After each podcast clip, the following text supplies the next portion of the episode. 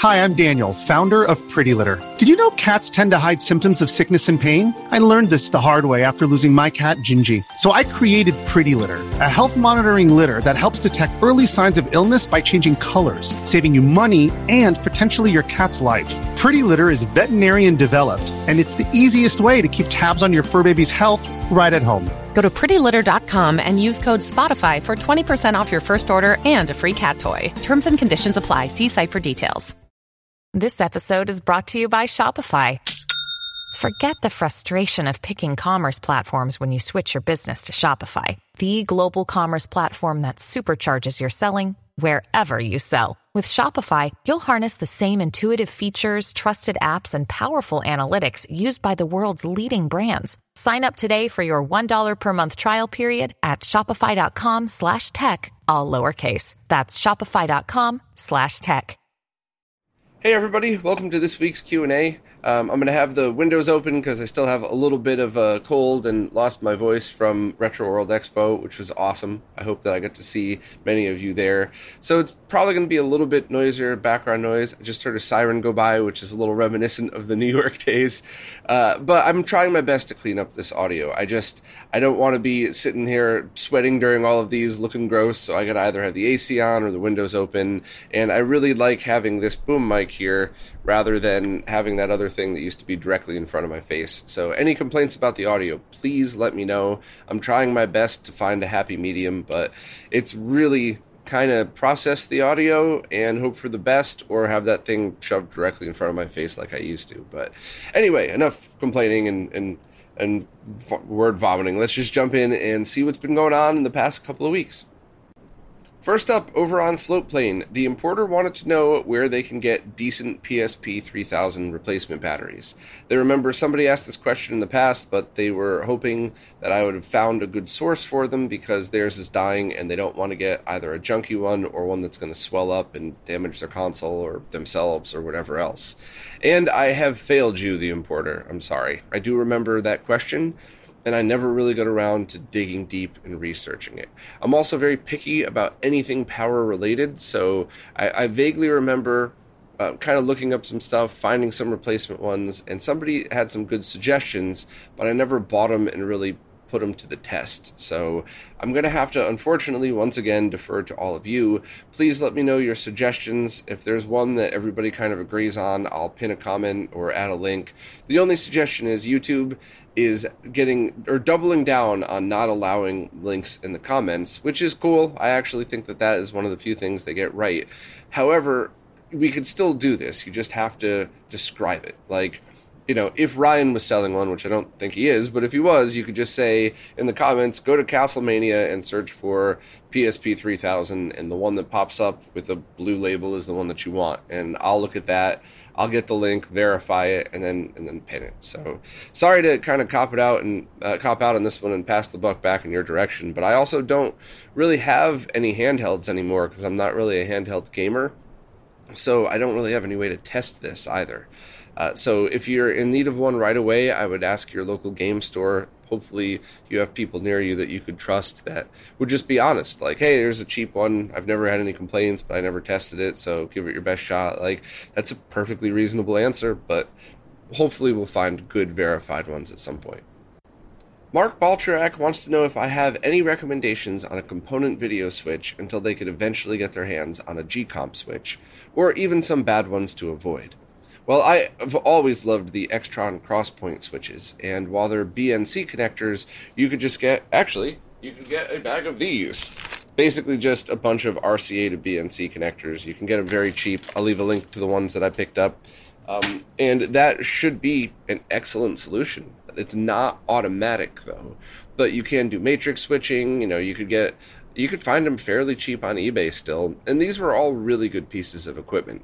Now, of course, they're all 20 plus years old, so eh, you know it's really a trade-off. Obviously, the G Comp is a brand new Switch designed for retro gaming, so I truly think that that might be the best solution for anybody that doesn't need matrix switching.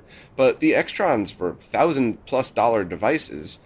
The only downside is they're older, which means at some point the caps are going to go, the power supply might go, etc. So picking one up, either knowing that or just as a temporary solution, is excellent. However, any push button manual switch should be fine. Maybe you'll get some interference on the screen, maybe you'll get an audio buzz, but it shouldn't hurt anything because all it's doing is switching between the inputs with a manual push button. Now, I have used audio authority switches in the past, and I had mostly good luck. Um, that's another brand that used to be very expensive that you could kind of find on eBay pretty cheap. The only thing that I would really be cautious of are basically any powered switch that you could find on Amazon nowadays. Maybe it's awesome, maybe it's not, but that's the type of thing where you never really know what could go wrong. There's less that could go wrong with component than RGB SCART, but I would either go with the cheapest push button switch. You could always use it as a spare, throw it in your drawer when you get the real one. Or I would look into an Extron Crosspoint and, you know, kind of approach it as either, hey, maybe this is exactly what I wanted anyway, or this is an awesome piece of equipment.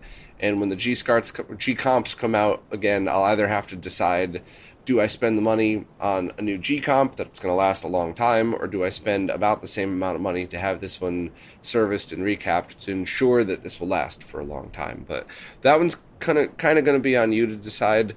But it is easier to find component stuff than it is RGB SCART, so that's going to be a little easier. Also, how'd I do with your name? Kind of okay, close. Marco Vizzini has done the Nintendo DS TV mod, which outputs composite video, but they were also hoping to wire in some kind of wireless controller receiver so that way they could just use a controller separately. I think that's a good idea, but what would you do for games where you're outputting on the screen, but you also need the touchpad?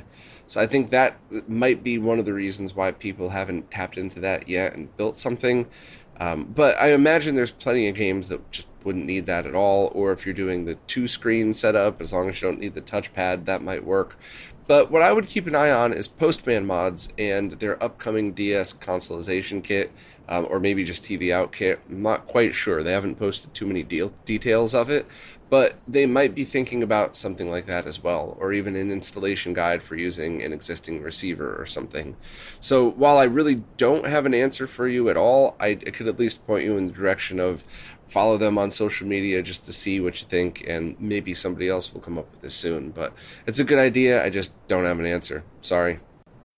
When you need mealtime inspiration, it's worth shopping Kroger, where you'll find over 30,000 mouthwatering choices that excite your inner foodie. And no matter what tasty choice you make, you'll enjoy our everyday low prices, plus extra ways to save, like digital coupons worth over $600 each week. You can also save up to $1 off per gallon at the pump with fuel points. More savings and more inspiring flavors make shopping Kroger worth it every time. Kroger, fresh for everyone. Fuel restrictions apply.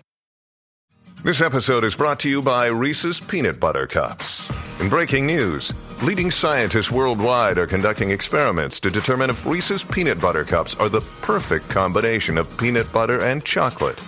However, it appears the study was inconclusive, as the scientists couldn't help but eat all the Reese's. Because when you want something sweet, you can't do better than Reese's. Find Reese's now at a store near you. Tony Shadwick says regarding the G SCART switch and G Comp switch, the creator has made a relatively big deal not to use superguns with his switches, as the audio lines can be damaged. They understand why, depending on the board, you could wind up with amplified speaker level audio running in, and they know they're do it yourself circuits to mitigate this, and honestly, in their case, they probably would just bypass the JAMMA audio lines and route that elsewhere, but they were curious to know if you were aware of any superguns that already addressed the issue. So, excellent question. I'll skip to the end. The uh, minigun, I believe, which is an open source design that people were making. The Ashenworks, uh, uh, Ashenworks Mini, I believe, addressed it, and I think the upcoming or recently released version of the HASS, the home arcade system. I haven't talked to them in a while. I really have to reach out. Um, I think those have addressed it, so it's perfectly safe. And regarding Super G's stance on this, I, I completely agree with the way he's approaching it because there is no way to just tell people, oh, flip this switch, check this setting. The only way to truly know if your voltage is going over is to use an oscilloscope, which, I mean, if I were Super G, there's no way I would be like, yeah, in order to check your equipment, buy this $350 piece of equipment, go watch three of Bob's videos and spend an entire day. Like, there's no way I would ask anybody to do that. So I, I truly believe his stance of just saying, don't use them with super guns is really his way of saying if you know what you're doing and you have the equipment to double check yourself, you already know it's safe anyway. So I just want to be cautious. So I, I think that was absolutely the right way to go. But just for the record, it's not just the G switches, it's anything. Because even if you get a mechanical push button switch with no circuitry, there's nothing to blow out in that except your target device. So having that stance of you know being careful with super guns is absolutely the right way to go. Because I mean, imagine if you did something like um, plugged the voltage into a PVM, and now you blow that out after you've calibrated it or something. So that would be pretty heartbreaking. So yeah, I would start with those, but I think there's others out there, and I know T has been working on one for a long time that also addresses this. You still got to just be cautious with video. Make sure you don't turn the potentiometer all the way up. That should still be safe with those, maybe, but just as long as you keep it so it's visually not too bright, you should be fine. But once again, the only way to truly test both video and audio is with an oscilloscope. Um, the audio circuits on the minigun and the Ashen Works have protection, so if you turn up the audio too high, it just clips. It won't blow anything out. But I'm not sure if anybody has video protection. So let me know if you have any other questions or anything, but I think that may have just kind of summed everything up. Another question from Tony. They want to know what this adapter is. It's essentially an adapter for a power supply, an AC to DC wall style power supply, that changes the type of connector. And these are used on certain brand power supplies that are universal, so all you have to do is change what plugs into the wall, and the circuitry inside will take whatever voltage that you're sending it and convert it to the correct DC voltage. Now, I have seen these with OSSC, the Koryuu, and some of the G SCARTs, but that's a good question. I don't know where to get replacement heads for it.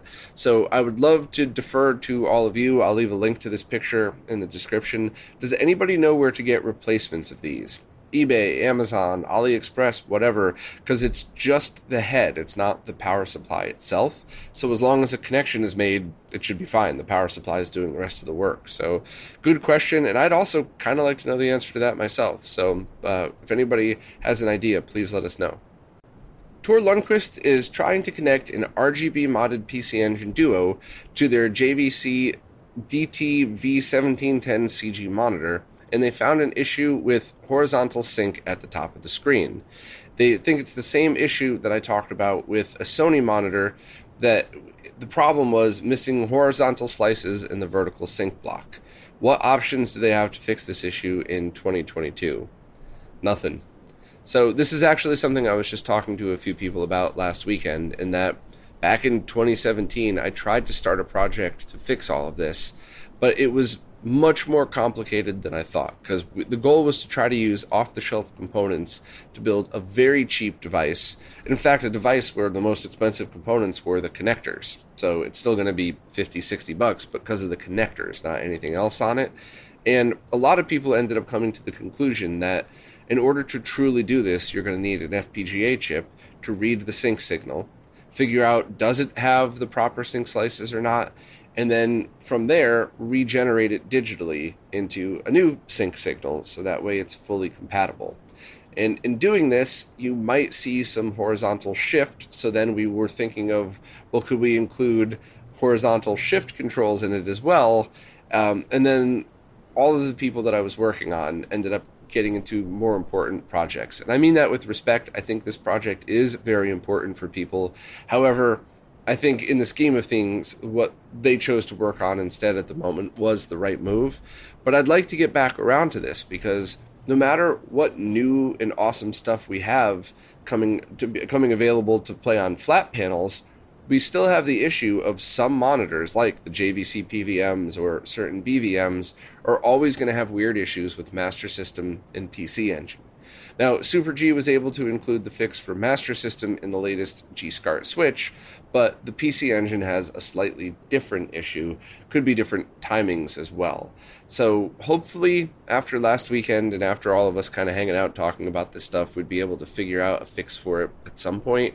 But if the fix truly is getting a cheaper FPGA, that $5 FPGA is now 50, 60. So this would now be a $200 item that I just don't know. I just don't know if anybody would buy that. So one thing you could do is you could run a MiSTer because they fixed the way the sync is regenerated. Even though it's the same exact signal and refresh rate, the way the signal is generated it includes everything that you would need.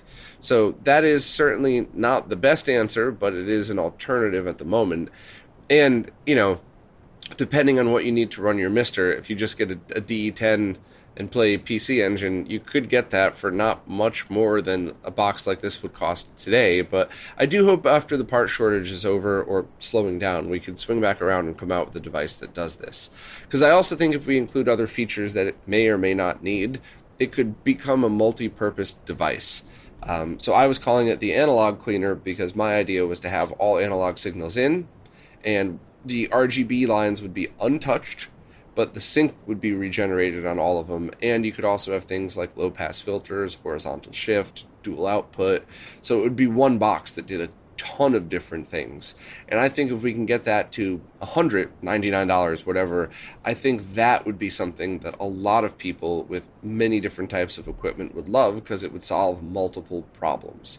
So that's still the goal but I have some very smart people looking into it, far smarter than me. So, uh, if anybody else is listening who thinks that they could do that or already have something, please let me know because I don't like duplicating efforts, especially because we were planning on making this 100% open source anyway.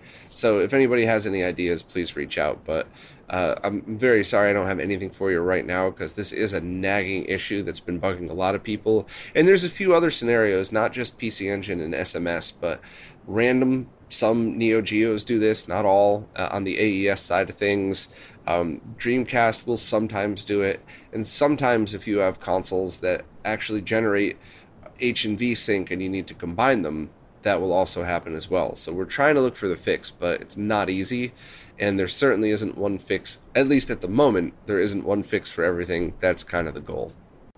Virtually Retro wants to know if there's any good reason to keep a 720p 1080i TV from 2010, a Vizio.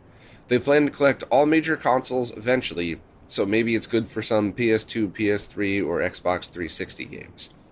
So that's a complicated question. Um, I'm going to have to give a bit of a detailed answer, but I think this is a cool one, so hopefully this won't count as rambling. Basically, you're going to want to check every TV for lag and for resolution and for different features. So it's my very strong opinion that HD CRTs and even they called them ED TVs, not TVs with erectile dysfunction, but um, enhanced definition, basically 480p TVs, I think can be excellent for sixth gen consoles and up. So PlayStation 2, PlayStation 3, uh, GameCube, Dreamcast, uh, even the Wii actually but you really need to test a few things. So I recently tested an HD CRT that has about two frames of lag. However, there's no motion blur, it's consistent lag, and it's the same exact amount of lag for 480i as it is 480p. So in that scenario, you're actually talking about a pretty good overall experience for something like the PS2 that has tons of, or actually most 480i games but other options available as well. So I think that was pretty cool. Um, also, those plasma TVs that were 480p, some of those were the same thing, about two frames of lag, but much less motion blur. And as I showed in the uh, lag test or myth busting panel lag thing, I forgot the name of the video, but um, they draw their screen differently than other panels. So, two frames of lag might actually be argued is only one frame of lag, depending and also where you're looking on the screen for the type of game might affect that as well. So there are scenarios in which just lag numbers don't mean what you think they mean. Now, on the flip side, if that's an LCD panel with tons of ghosting and motion blur, and if it's an alternate resolution, so if it's not actually you know 1280 by 720 that could end up being not the greatest experience. So you would have to test it with a time sleuth. You'd have to use your eyes to kind of decide on the ghosting and the motion blur and you'd have to look up specs uh, to see exactly how that one would perform. So if it is you know, two frames of lag on a, a motion blur filled LCD panel that runs at 1366 by 768 might not actually be a good monitor to keep. Um, really, and especially if it's, I've seen some TVs from back then that don't have a game mode at all. So it's not two frames; it's like five frames. So that's certainly something that you're going to want to look into.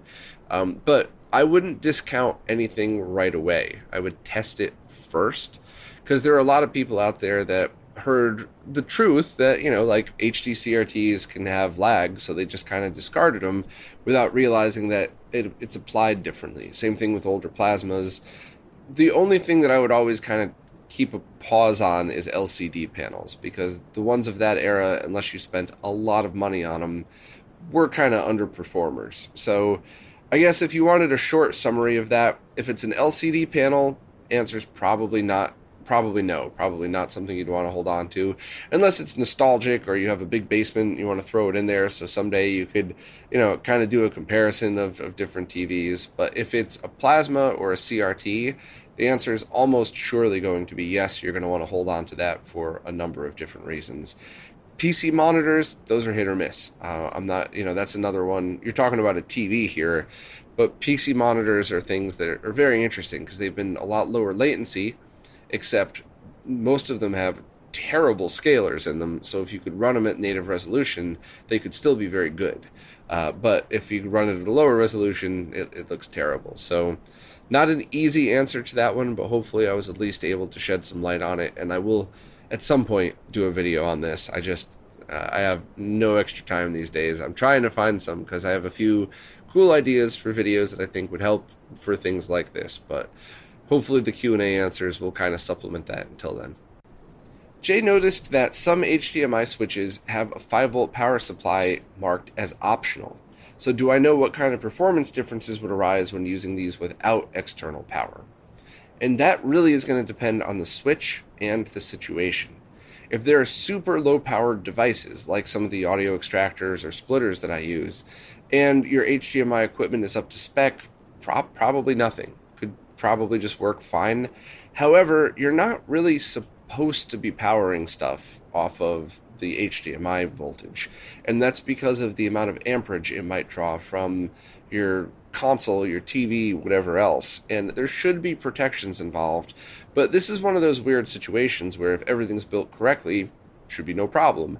And if everything is built wrong, you could you could damage all of it. But I personally would say that if if there's a power supply optional, I would use it unless it's a scenario which um, it's really going to be a giant pain. In which case, I would say just try it without it first and see what happens. There are some things like, let me grab my lag testing thingy here. Like, there's some devices like this super low powered DAC, this HDMI to VGA converter that doesn't even have the option for power. And I, I can't imagine something so low powered like this would ever cause an issue. Um, I use it all the time with my time sleuth and stuff like that. But, you know, I, I, think if Steve from HD Retrovision were here, he'd probably he'd probably be wagging his finger at us, saying, "No, you should always use everything up to spec. You're not supposed to power things off HDMI." But I think there's kind of a happy medium that you have to find. So, if you have the easy ability to power it, just do it. If you don't, plug everything in. And if you see anything weird, like power lights dimming or pulsating, or the switch just sometimes works and sometimes doesn't, then you might harm some equipment. But if anybody has any other thoughts on that, what I just said is mostly speculation based on facts that I've learned from friends and my own personal testing. But if anybody has any solid information on that, please feel free to let me know. I will listen, I will do some more research. But I think it just comes down to the only way to truly know is to open up every component find all of the chips that they're using read the specs on all of them and it's just it's way too hard to find out something like that, you know, an answer in a, in a general sense, I guess. Next up, Durf wanted to chime in about the discussion from last week about different power supplies, and he wanted to remind us that there's now an awesome list on the wiki of people who are collaborating and getting all of the best part numbers for the Triad PSUs. So I'll leave a link to that in the description, and thanks very much, Durf, for keeping up with the wiki and making all this awesomeness happen. Ishan wants to know if there's a switch I could recommend for analog video out from the MiSTer IO board so they could switch between their PVM and a VGA monitor. So you're lucky there. All you're going to need is a VGA switch. So you could get an old KVM, you could look up an Extron brand, which are probably going to be cheap and pretty good, but that should just be a basic VGA switch. Get yourself a short cable, or if you need a longer one, check the one in my Amazon list because that's the one that Steve from HD Retrovision told me about, and I've been using them for years. Um, so that it's you're lucky that's an easy one. And then on the other side of it obviously just use a vga to bnc cable for your pvm and another standard vga cable for your vga monitor. So luckily that was an easy one this time. I'll leave a link to the cables that i use. Aaron Etheridge wants to know if the new Blue Retro internal controller replacement board for the GameCube can be installed on a Panasonic Q. That is a good question. I have no clue. I've never even seen a a Q in person, or if I did, it was at a distance what you would just need to know if it's if the board mounting is basically can you use a GameCube controller board in a a Q? If you can, I assume the answer is yes, and if you can't, I would assume the answer is no.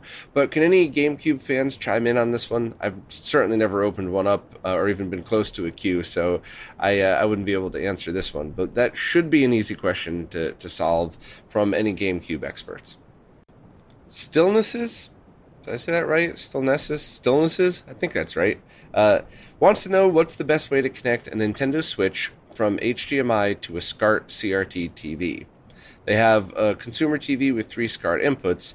They tried to use a cheap HDMI to SCART and RCA converters, but neither worked or had no colors. They were thinking about using HDMI to VGA converter and VGA to SCART next. Can I suggest anything?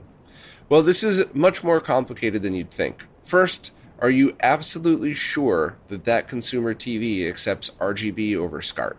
And if so, do you need voltage on a certain pin in order to activate that? And that's something that I don't have almost any experience with at all because we never had that here in the US. Any the only TV I have with RGB SCART input is the tiny little old school looking one up there, and that just seems to have worked with everything I plugged in it. But I know this is an issue. On the flip side of it, which resolution are you going to, 480i or 240p? Most of the converters out there can go to 480i, but it's going to add some latency, just like the live stream I did with Lewis. But there are other ways around it. So I'll leave a link to the live stream and the write up that I did. But you're first going to have to figure out what exactly your consumer TV will accept it's definitely going to be 15 kilohertz, so 240p or 480i. But are they RGB ports? Are they composite video ports? Are they a mix of both, which I believe is kind of common? And then what is needed to activate that? So without that information, I can't really give any other suggestions other than to check out the post and, and maybe even the live stream to show different downscaling methods from that perspective as well. But uh, hopefully you'll be able to to get this working. Andrew Fiore said they had a great time attending the Retro RGB panel last weekend, and they would have never heard about the expo without the weekly roundup. So I wanted to address that first. That's why I was so annoying about that at the beginning of every single one of those podcasts for the past few months. Both because I, I mean, I genuinely love that expo. Lance and Chris, who run it, are amazing, and I really did want to promote all of the amazing people who were going to be there as well. But that's the other thing. And even after talking about it for months, I still saw a few people on social media say, "Oh, that's too bad. I wish I'd have known about that." Like, oh, you know. So I try my best to get the word out there. But if anybody was like, "Enough already. I'm already going. Stop talking about it," that's why. So thank you for being forgiving. Nobody complained, but if you were thinking that internally, that that's why. So anyway, Andrew thrifted a Sony component composite matrix that sends out video over Cat5e cables. It requires the use of a Cat5e to component active Balun, which are somewhat expensive. Upon disassembly, there does seem to be an IC chip.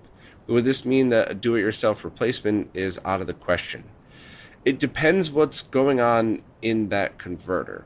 If it's one of those things where the conversion is done on the board, and the only thing that you're getting from the Cat 5e side is the cable conversion, you should be able to wire directly to that IC and just get all of your different video signals from it.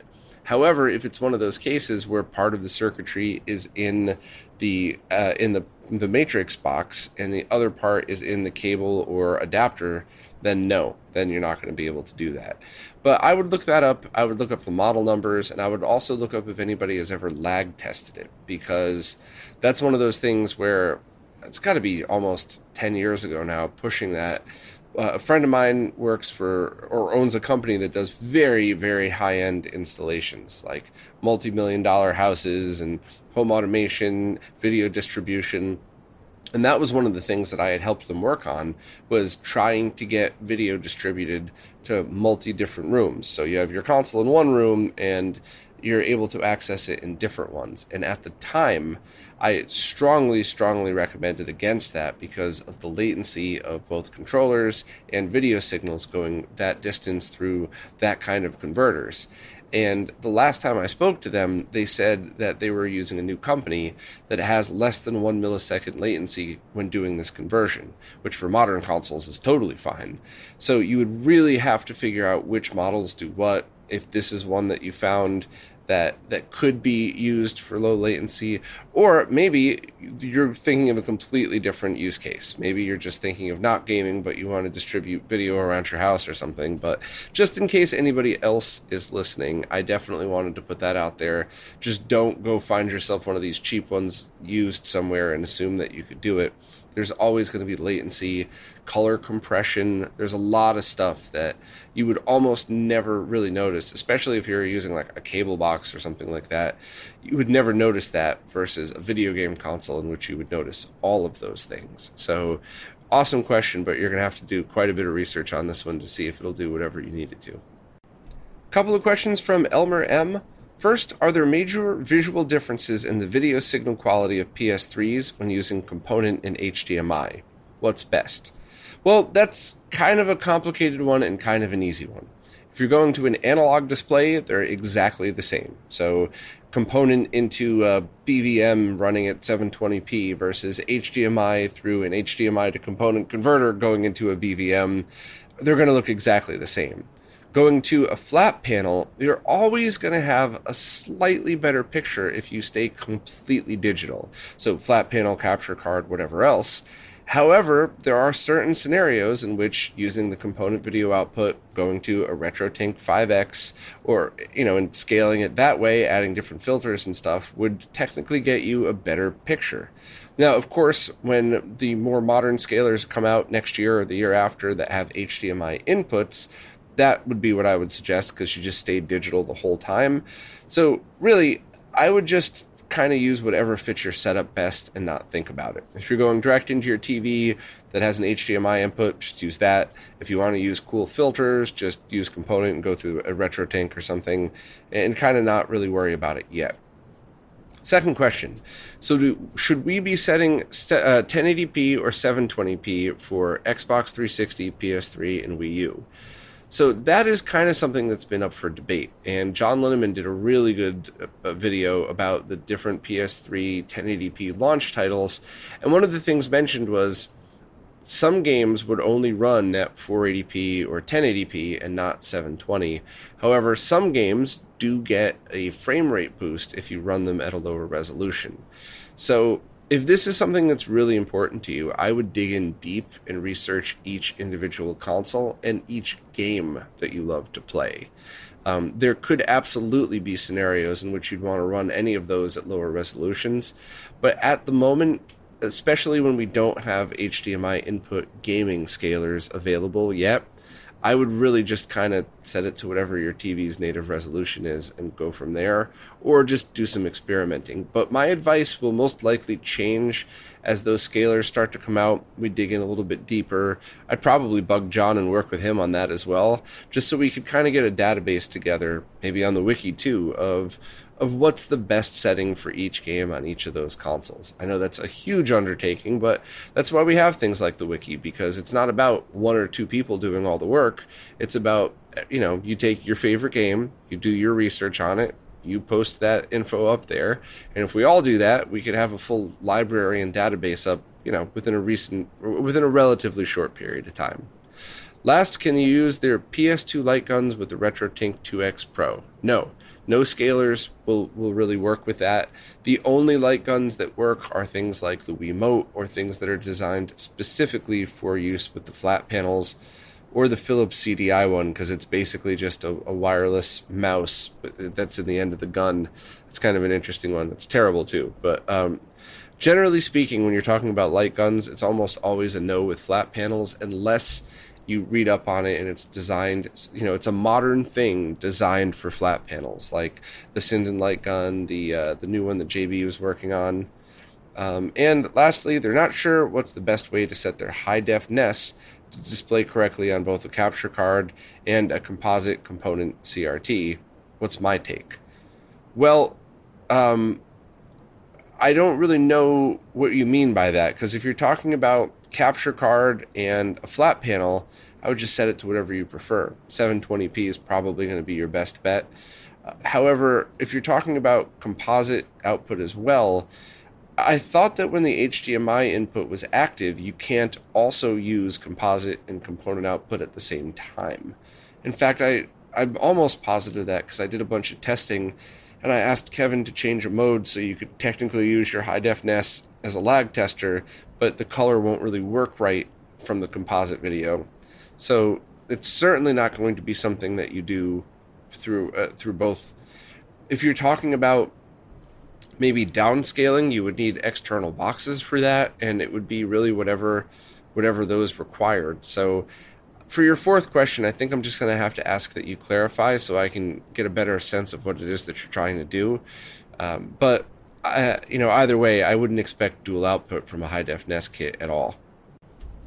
Well, that's it for this time. Let me know if the audio bugs you, especially right now because the wind just kicked in. I don't know if that's adding anything to it. Um, but as usual, thank you to everybody who participates in these. I do very much enjoy doing them. And if you're new to these Q&As, ask any question you would like wherever it is that you support in the latest Q&A post the way these services work, I can't figure out what's an old question on a new post, or if you message me directly or, or, use whatever other kind of weird posting these services have. I can't really figure out what's what. So it's always easiest just to go into whatever the newest Q&A post you could find wherever it is that you support is and ask your question there.